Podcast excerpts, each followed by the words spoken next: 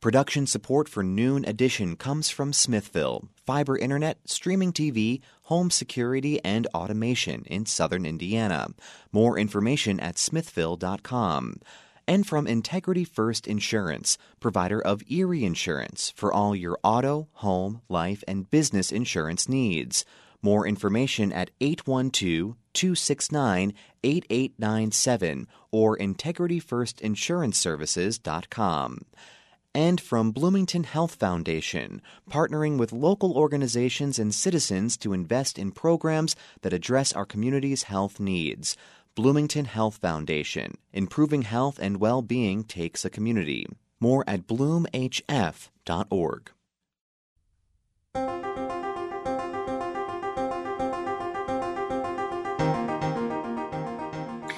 Welcome to Noon Edition on WFIU. I'm your host, Bob Zaltsberg. My co host today is Benta Boutier. She is uh, a reporter and a producer with WFIU, and I'm really happy to have Benta with me today as co host. Today, we're going to be talking with our guests about inflation and the state of the economy. We have three guests with us. Isaac Hacamo is assistant professor of finance at the IU Kelley School of Business. Ken Eckstein is the chair of the RV Council, and he's with Mount Comfort RV. He's the owner. And also, Ryan Brewer is an associate professor of finance at uh, IU, PU, and Columbus. If you've got questions today, you can follow us on um, on Twitter at Noon Edition. You can send us your questions there.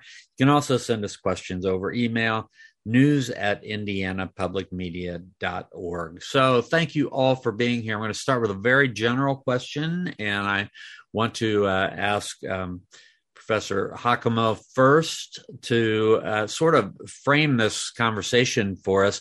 What's creating this uh, high state of inflation right now? Uh, hi, first of all, thanks for having me uh, here. Uh, I would say that there are four reasons uh, that we have agreed mostly on, on that are driving uh, inflation.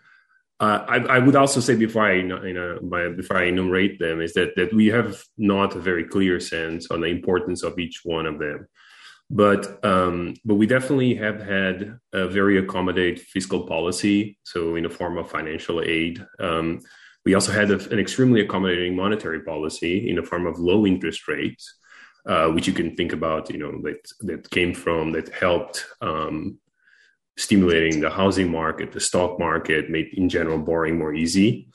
We also have uh, deep issues globally in the supply chain that have disrupted some industries and have led to some ri- rising prices due to those inefficiencies. And then lastly, we also have observed in the last two years a decline in labor force participation of about two percentage points in the US. So you can think about about 3 million workers are right now not working um, or not participating in the labor force, while two years ago in December 2019 they were. So the combination of those four factors are um, well agreed to have affected the inflation that we observe today. Okay, so can you help us connect the dots on that? So the impact of each of those things has led to uh, rising prices. Is that just is that basically it?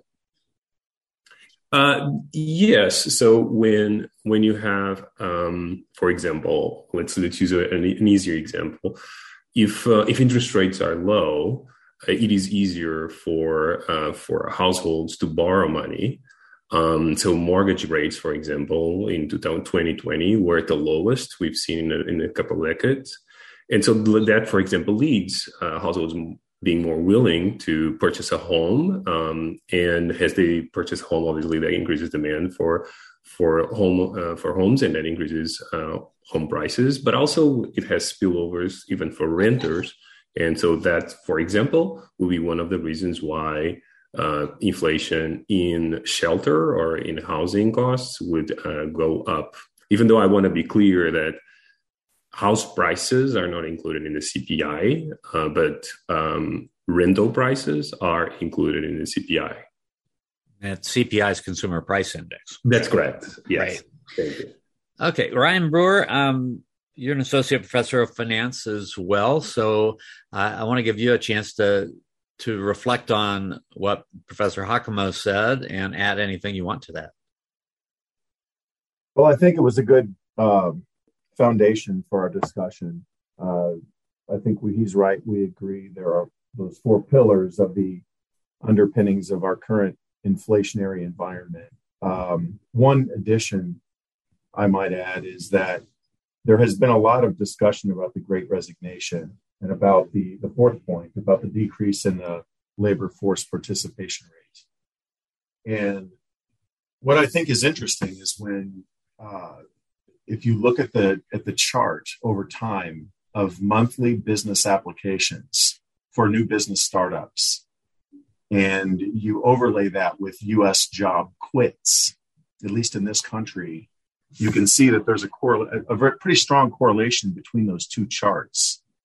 And for instance, between 2006 and roughly 2014 or 2015, we saw about 200,000 uh, applications per month seasonally adjusted in the US. And uh, as job quits have continued to accelerate, uh, those numbers went up before the pandemic to about 300,000.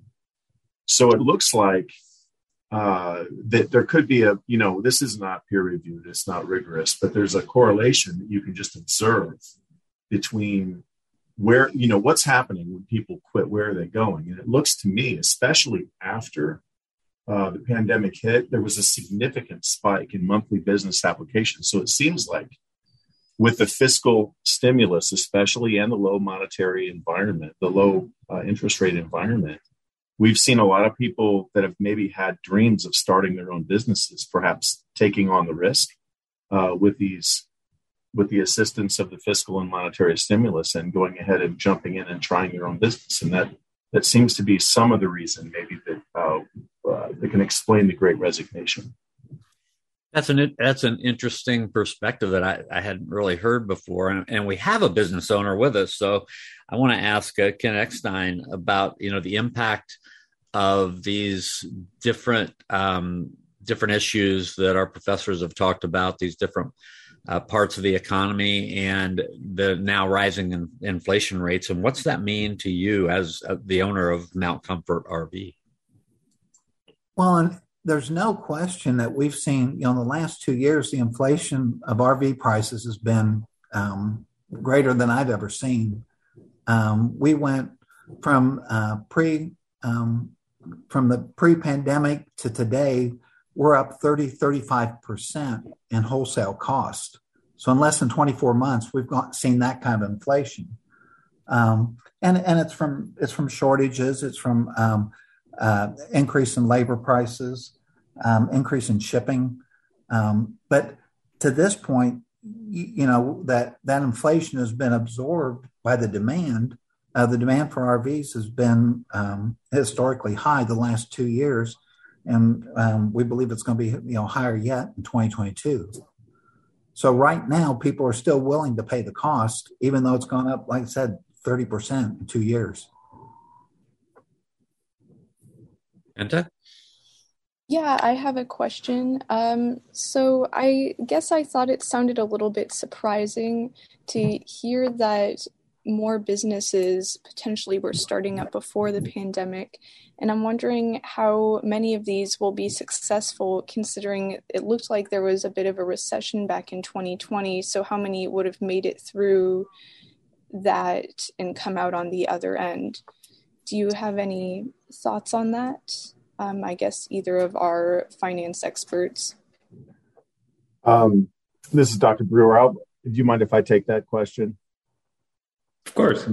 Certainly, Dr. Hacamo can uh, add. I'm sure that there are additional thoughts, but let me clarify the the pandemic uh, caused Congress and Federal Reserve Bank, in fact, the banks around the world, to become more accommodative significantly uh, as the shock to our economy was absorbed, and we saw uh, what this what the virus was doing to the workforces around the world in terms of people having to go home to be safe, and consequently, that infusion of capital into the economy caused after the pandemic began people to begin to think about starting businesses and really the spike in new business applications went up over 500,000 for the first time after March of 2020 so it was really in response to the pandemic and i think part of uh, you know behind this and this is anecdotal but i think that what happened is with the infusion of capital and the infusion of new ways of thinking about how to get work done, it caused uh, many industries to have to become more innovative. And uh, with the with money awash throughout the economy at that time by design, I think many of the new technologies that uh, have sprouted up during this pandemic have been forged into many of these new business plans. Now, the question that you ask about how many of these uh, businesses are going to be successful in the long run? That's an excellent question. And we know that uh, new startup survival rates aren't near 100%. In fact, you know, there are very, very uh, many studies that support that uh, starting up a new company does not come without risk, and many of the survival rates aren't that good, depending on the industry. So I think time will tell uh, in terms of how you know the sustainability of these new businesses. I want to follow up with uh, with Ken Eckstein. You know the the idea that you know your demand was staying so high. Um, I I'm going to take a leap here and, and assume that that was because a lot of people, when they were going to travel, wanted to felt like they'd be safer traveling in an RV than in uh, you know other ways of of traveling. So, do you, with uh, inflation going up now and maybe um, changing that equation for people? I mean, how how concerned are you about the 2022 in terms of of your business, and you know how how serious of an issue is inflation for you? Well, and and and that's the thing. Our we were trending upward before the um, pandemic hit and the millennials were coming into the marketplace and and really embracing the the outdoor lifestyle you, you know and then the pandemic came along and you know with with what happened to the airlines and the cruise ships and and travel abroad being uh, prohibitive you know the rv lifestyle became very very attractive. And and you know rvs are, are the original social distancing. And you know people you, you know you can quarantine very easily in an rv and i think that that with you know with these other activities being taken out of the equation you know we went from you know producing 400000 units a year to 600000 a year. Um, and, and again the uh, last year you know there's shortages of rvs and inflation the inflation we've seen they're still anticipating over 600000 rvs being shipped in 2022. That being said, as the price goes up, you know we're competing with we're competing with um, a timeshare in Disneyland. You know we're competing with a remodeled kitchen. You know where you know two years ago we were very very affordable against those kind of things. Now you know some of those other options uh, become attractive outside of the purchase of an RV. Do you think that the labor available to you has kept up with the demand? Absolutely not. Um, we and and that was one of the things that the um, the stimulus checks and the unemployment that was the beginning at the that was available at the beginning of the pandemic set the industry back um, two or three months because people would rather sit at home and collect those checks than than work you know when they had to and and we saw a, big part of the inflation that we've seen has been in the labor market. And again, you know, the, the unemployment in Elkhart, Indiana is down under three percent, and and the wages have, have gone through the roof. And and there's just honestly, there's just not enough workforce in in Indiana to sustain the kind of production that that, that to fill the demand that we've had the last two years. So that's a big part of the price increase has been, you know, what we have to pay for labor now um, on the manufacturing side of it. Dr. Hacamo, has has the uh, have wages kept up with the prices? They haven't really caught up with prices, at least according to the most recent data. So I'm looking here at the most recent data from BLS, and and what you what we see is that wages have increased by about four to seven percent, depending on which industry you're looking at. For example, in, in installation and maintenance and repair occupations or production, that has been about six percent. That's pretty much how much inflation went up. So while we in wages have, been, have have gone up, they haven't gone up enough to compensate employees for the increase in prices.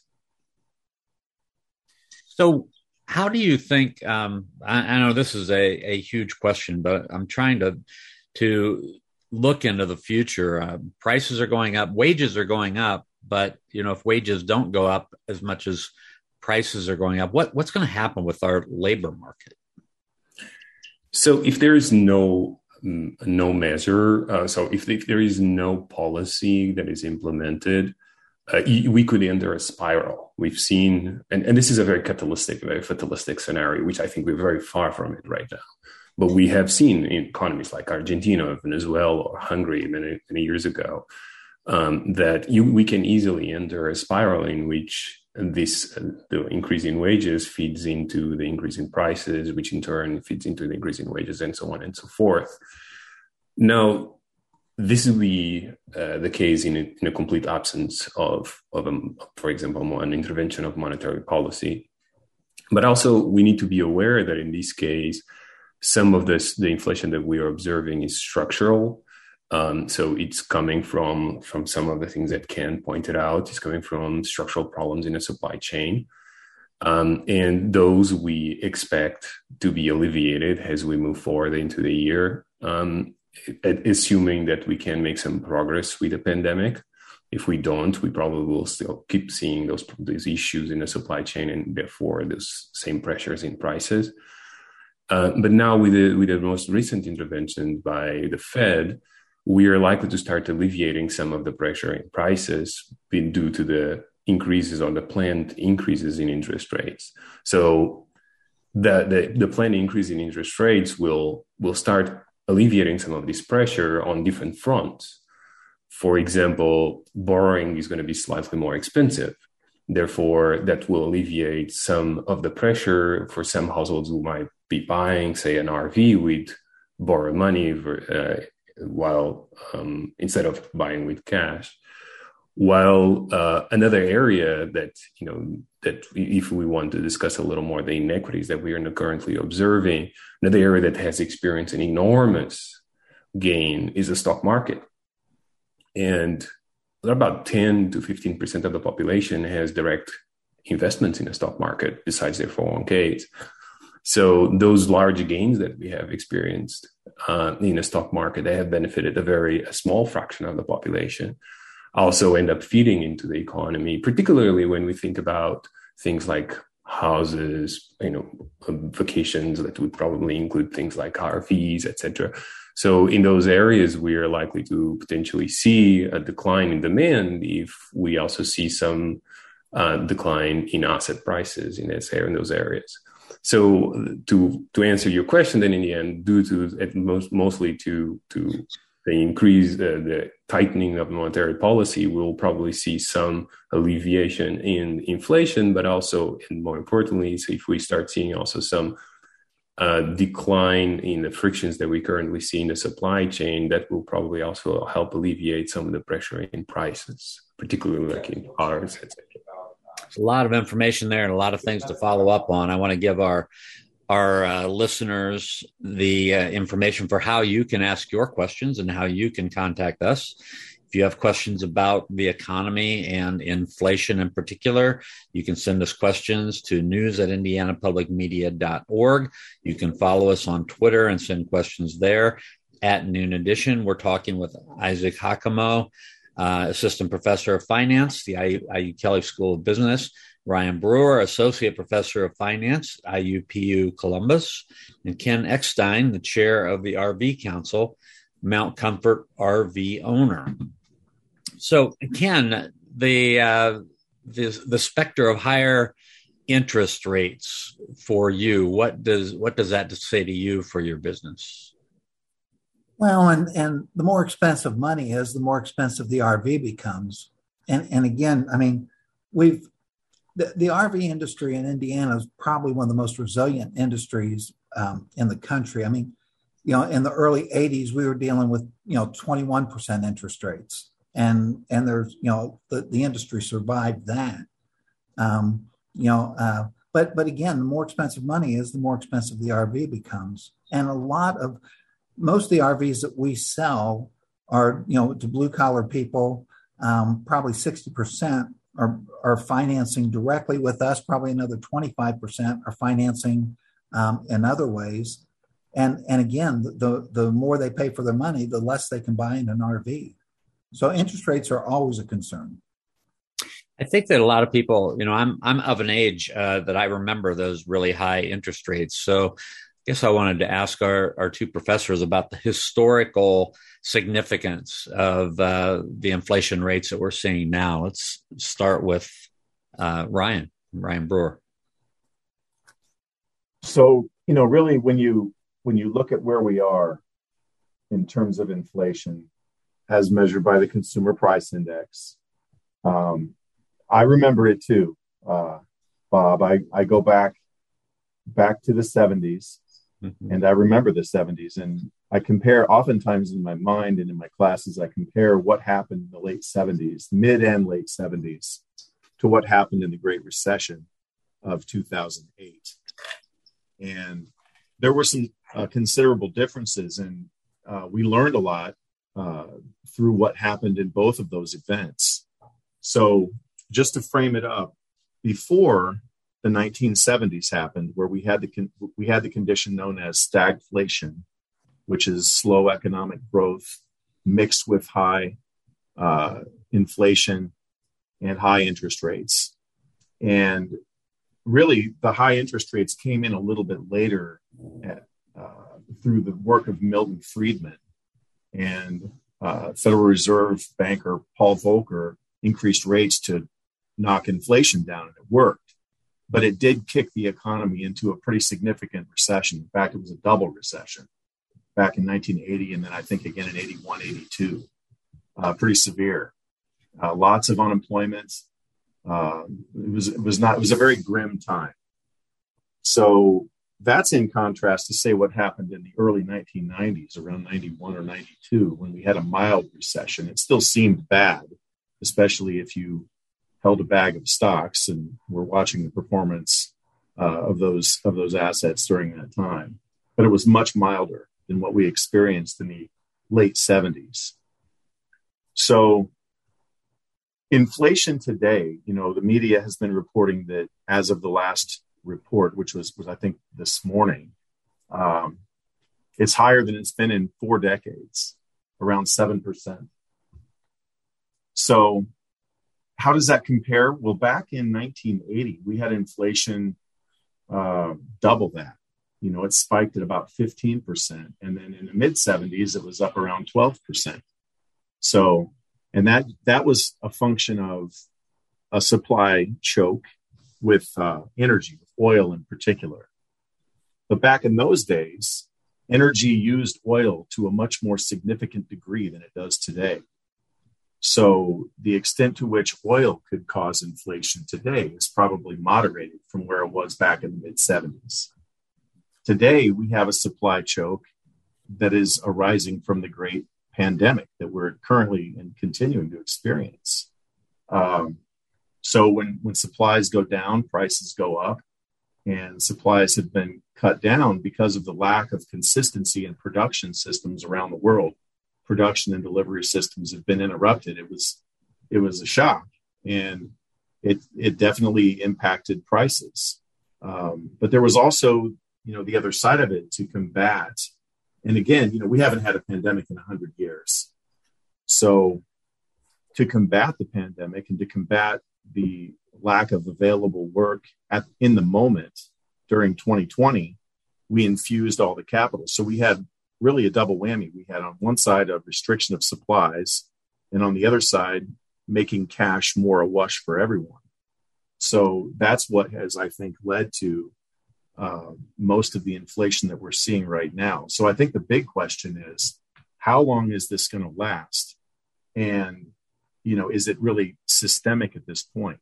Now, again, going back to the 70s, um, oil, we were so dependent upon oil from um, different sources, at least in America at that time, that I think we had less control over what was going to happen. And they had to use a pretty fierce uh, monetary policy, increasing interest rates to knock inflation down. It eventually did work, uh, but not without the suffering through a pretty significant recession in the early 80s. So at this point, you know, the question is what's going to happen going forward, and and I think that that's where, you know, you can get 12 economists together and they might all have slightly different opinions as, as to what's going to happen in the future. I don't think that we're in the 1970s environment. I think that inflation, as measured today, will taper in in the coming months in 2022 this year. I think by fall, uh, we're going to see the supply chains, and this is of course all dependent upon how we continue to battle uh, the COVID 19 virus and all of the variants that come from that. Is if we stay ahead of COVID 19 biologically with therapeutics, vaccines, and good management of the of the pandemic, it'll help loosen the supply chain problems that we continue to experience more quickly. Um, so that's really a function of you know a lot of things that have to do with public health. Um, but eventually, the pandemic will be more in control than it currently is, and supply chain will loosen up at that point. I think that'll help bring prices down, and also I think because of what we've learned through you know Keynesian economics as well as the work of Milton Friedman from the mid 70s, I think we now know that we can use monetary policy, we can reduce the balance sheet, we can increase interest rates, and that will also curb the you know the demand for goods, and that'll cut prices as well. Now, will that come without pain? Absolutely not. There will be pain. I mean, we're going to see you know from the people that hold uh, portfolios of stocks, those, those are going to get hurt. We can already see that right now. I think the NASDAQ is, uh, for instance, in its fourth week of declining asset prices. Uh, I haven't looked lately today. I've looked this morning, but they were down this morning again, and the S and P is down as well.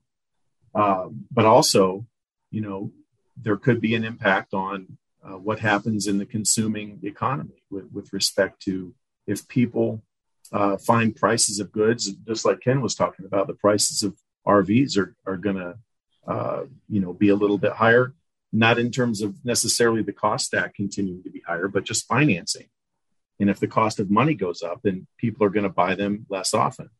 And eventually that will roll into the economy. And so the question is, are we going to have a soft landing, sort of like what we experienced in the early 90s, or is it going to be a harder landing, like in the late 70s and early 80s? And I'm in the camp where I think we're going to land a little bit more softly, like in like in the early '90s.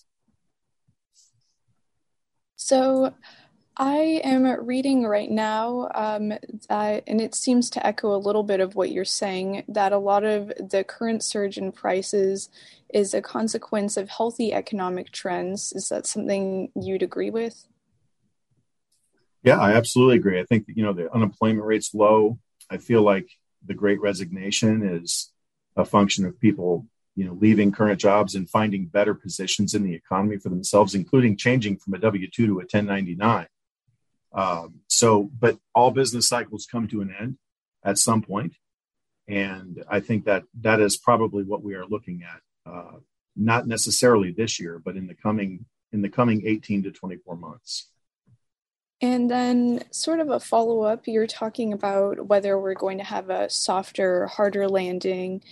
And I did a story speaking with different shelter leaders um, and people who provide services to vulnerable groups here in southern Indiana. And some of them vocalized concern that a lot of the economic fallout of events like 2008 weren't really shown until a couple of years after, or, you know, even five years after homelessness and things, social issues like that peaked.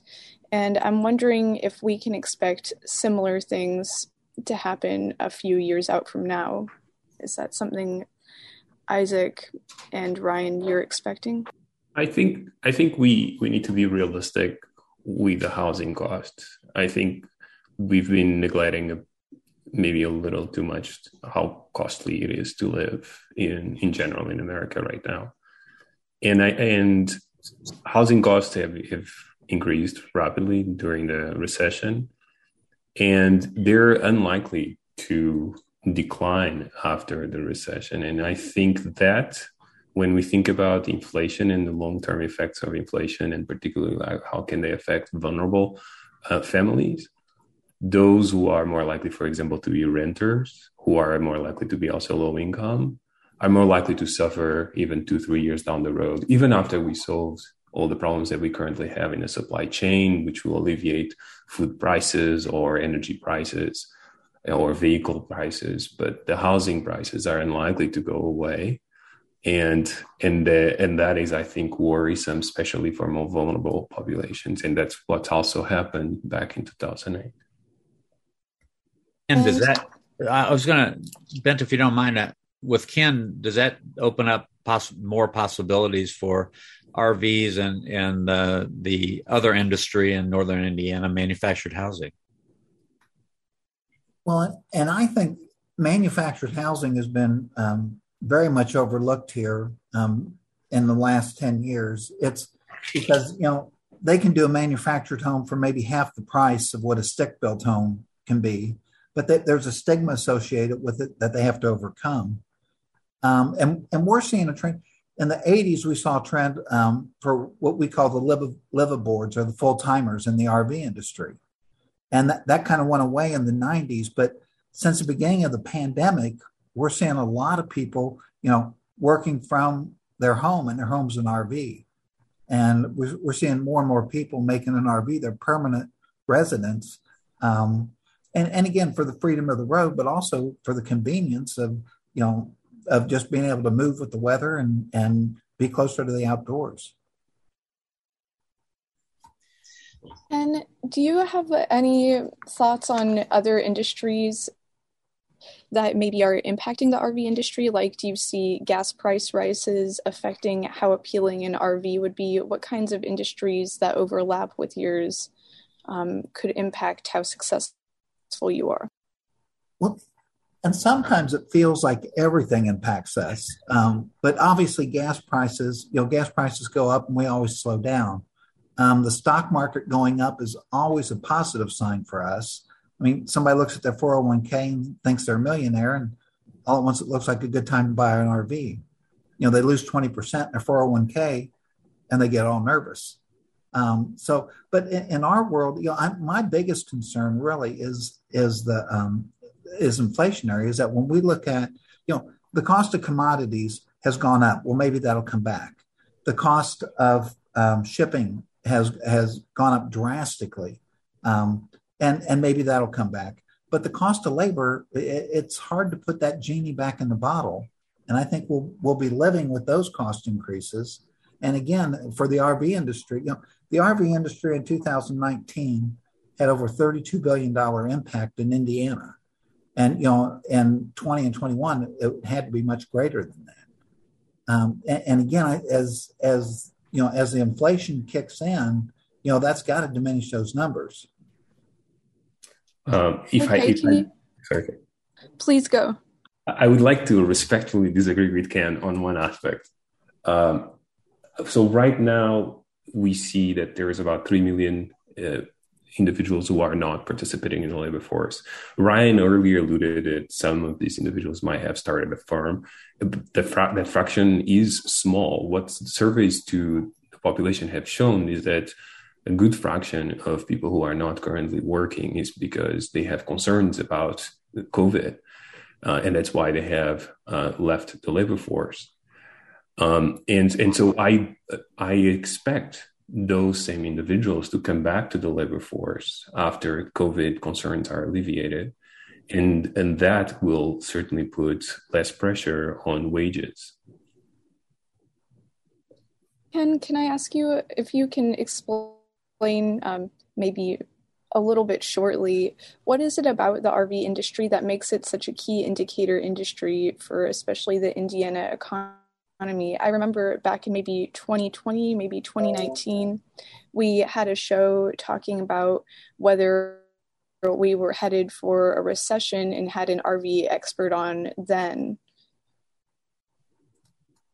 Yeah, yeah, and and I think um, back in the '70s, with when um, they they and I was in college, they said that the economic that the RV industry was an economic indicator um, going into a recession and our lead indicator going in, lag indicator coming out.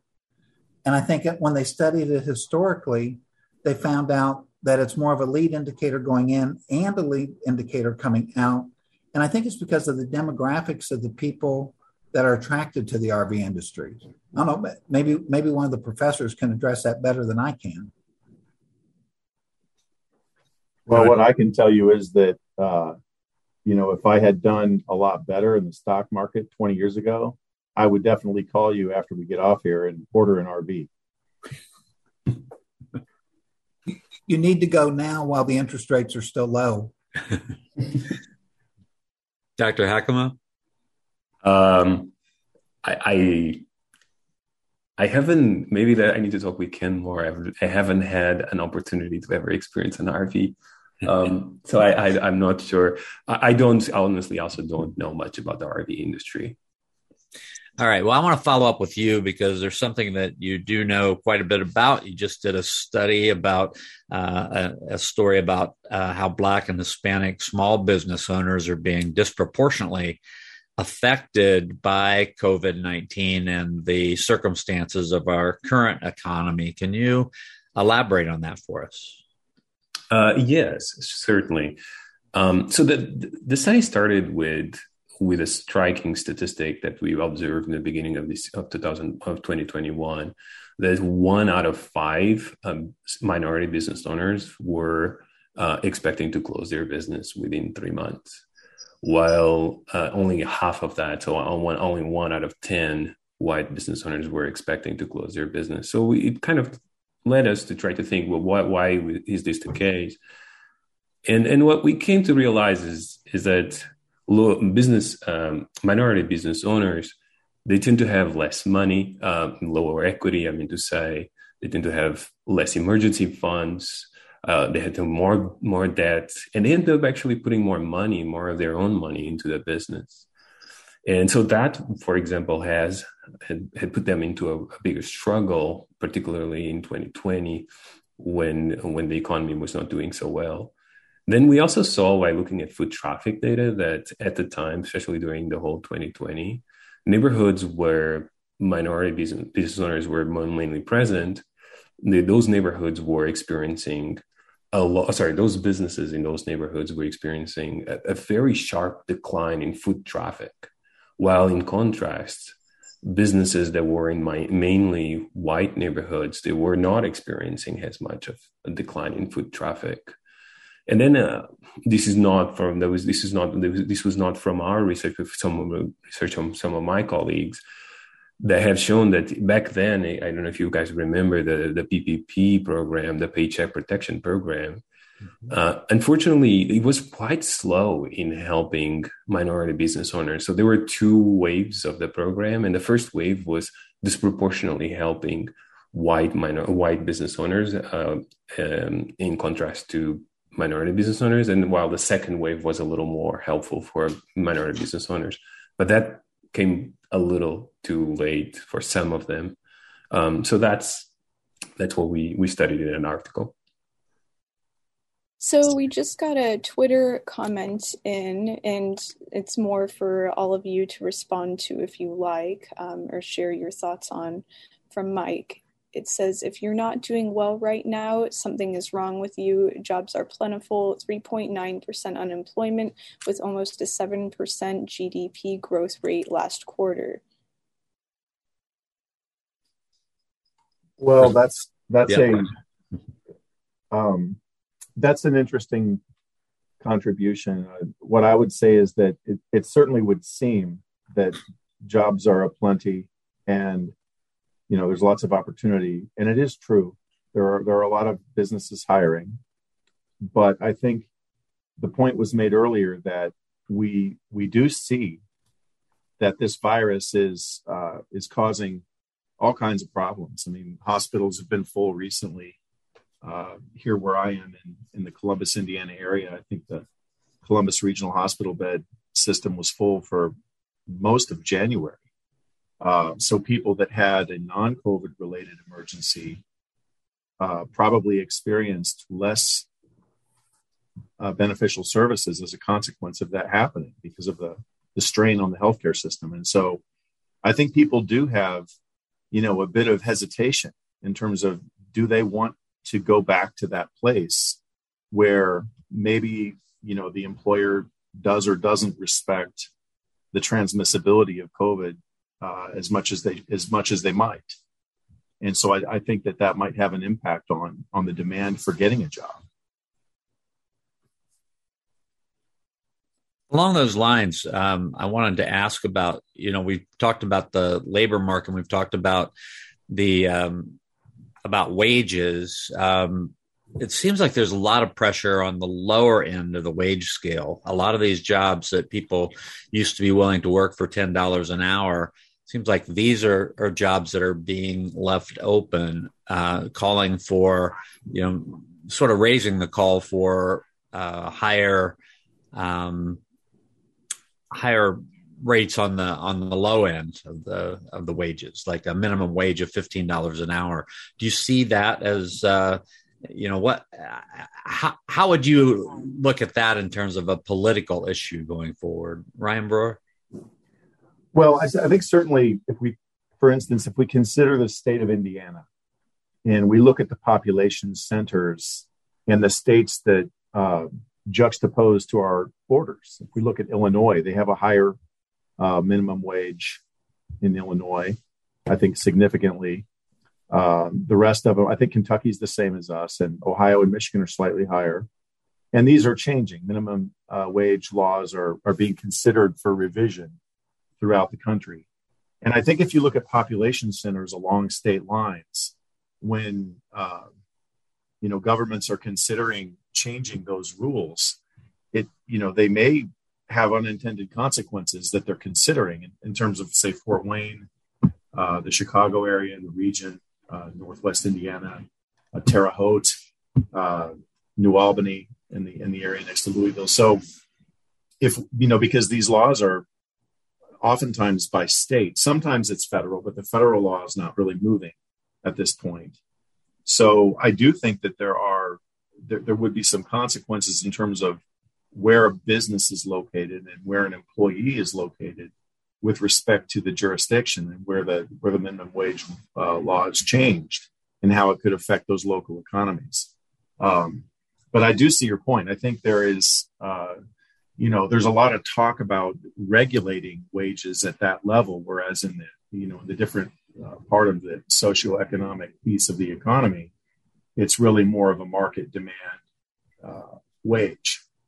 So I think that's a good question we could blow this show up by getting into a lot of political discussions. So I, I want to go back to one of the questions that uh, we've been sending. It's actually another comment from one of our our listeners, and I, I want to uh, have Dr. Hacamo respond to this. Um, my small IRA made about twenty thousand dollars last year. We drive a hybrid, so we buy hardly any gas. We're vegans and raise a garden, so our food expenses are low. This economy is great, so I'd advise those suffering to make a few adjustments so inflation means nothing to your living standards. Is that a realistic um, idea for a lot of people, including the people of color who you uh, did the study on?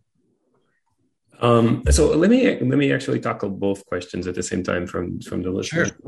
So I think there is there is a this this sense that if you're struggling is because you are unemployed and therefore you could take a job and your life would uh, would be would be fine. But i think what we miss on that is that the the the ones who are currently not participating in labor force are those who are currently concerned with covid and most likely will have the option to not to work. Those who are struggling are already working um, the problem is that the increase in wages is not enough for them to be able to compensate for the increase in prices.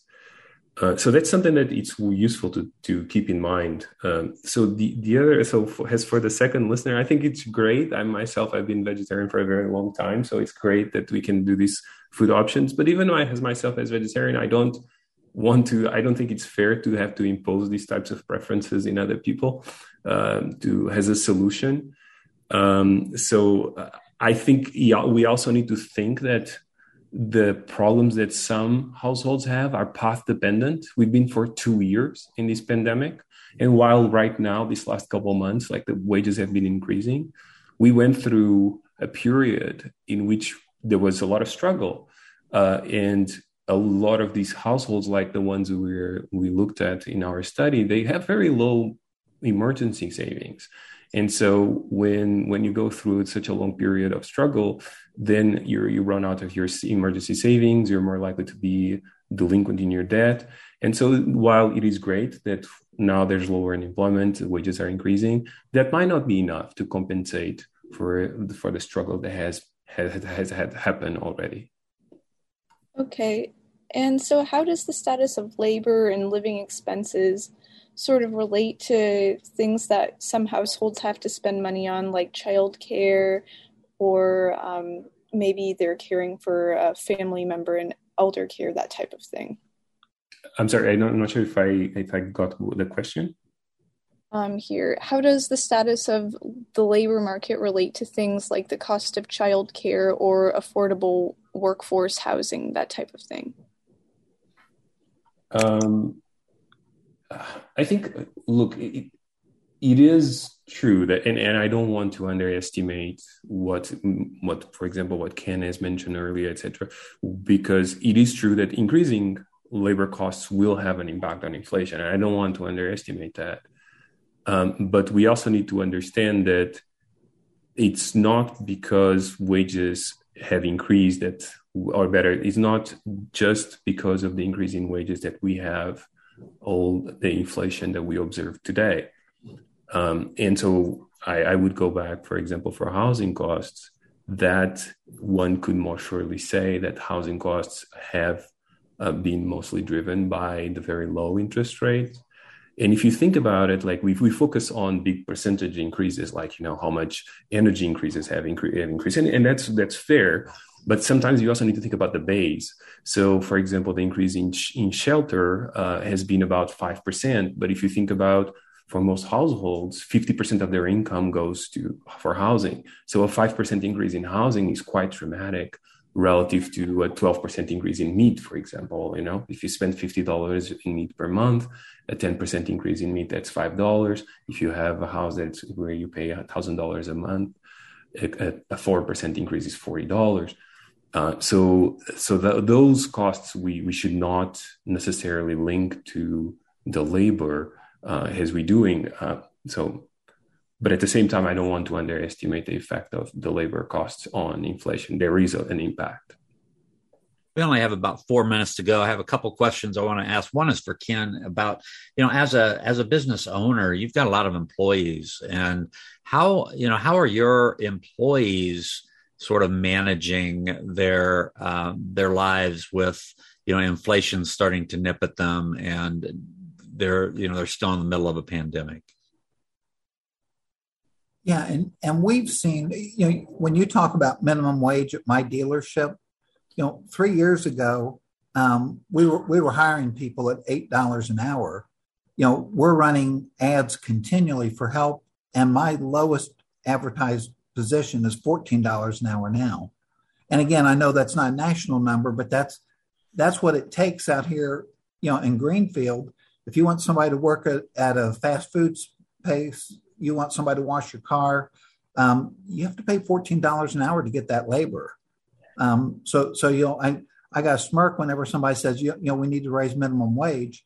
Um, you know, the pandemic, the infusion, of, infusion of cash into the economy, it raised the minimum wage and we're, and we're suffering too from you know the great relocation where you know even the people you know people that are making 18 20 25 dollars an hour are looking at the other side of the fence for for greener grass so it's it's the, the labor market's tough right now and it's a continuing continual battle for us to try to get um, the, the right people that you know that'll commit to you know long term employment with you. Mm-hmm. Okay, in the last two minutes, um, Professor Brewer, Professor Hacamo, are there things about inflation that uh, we haven't gotten to now? I mean, what got we we? It's been a while since um, we've been in an inflationary stage. So, what are we missing about what could be ahead for us? Well, the, the one element that I think is, you know, first of all, I'd like to say, you know, thank you for having me on this show. It's been a nice discussion. I've really enjoyed it. I've enjoyed meeting all of you. And uh, to the listeners, I think it's important to try to take into account the idea that this this situation that we're in, while it's really grim and difficult, and especially for those that struggle the most, it's more difficult for them. And I think that's important to consider. But we are going to get through this eventually. Um, but in terms of you know the idea that for a long time after the Great Recession, we were worried about deflation, which is just as nasty of a specter as hyperinflation is. So we're not near the hyperinflation that we experienced in the 70s. And we do have uh, techniques monetarily to control it. I know that we, you know, as Ken mentioned, we can't really let the, you know, put the genie back in the bottle in terms of wages. Uh, but it, you know, some would argue that for many years, uh, the lower end of wages needed to have some inflation to kind of catch up with the rest of us, if you will. So I think those are maybe a couple of thoughts. We're going to get through this, and I believe I'm, I'm a little bit more optimistic than maybe some. I believe that we're going to get out of this with a softer landing eventually. Okay, thank you, uh, Professor Hacamo. Uh, one minute. One minute.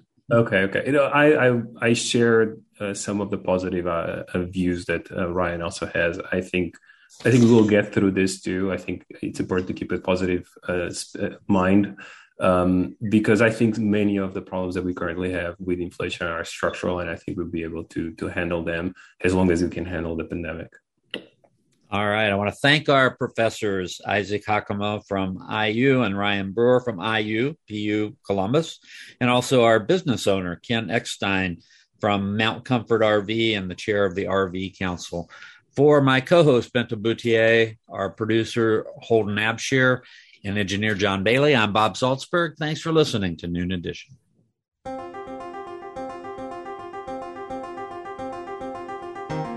Production support for Noon Edition comes from Smithville, fiber internet, streaming TV, home security, and automation in southern Indiana. More information at smithville.com. And from Integrity First Insurance, provider of Erie Insurance for all your auto, home, life, and business insurance needs. More information at 812 269 8897 or integrityfirstinsuranceservices.com and from Bloomington Health Foundation, partnering with local organizations and citizens to invest in programs that address our community's health needs. Bloomington Health Foundation, improving health and well being takes a community. More at bloomhf.org.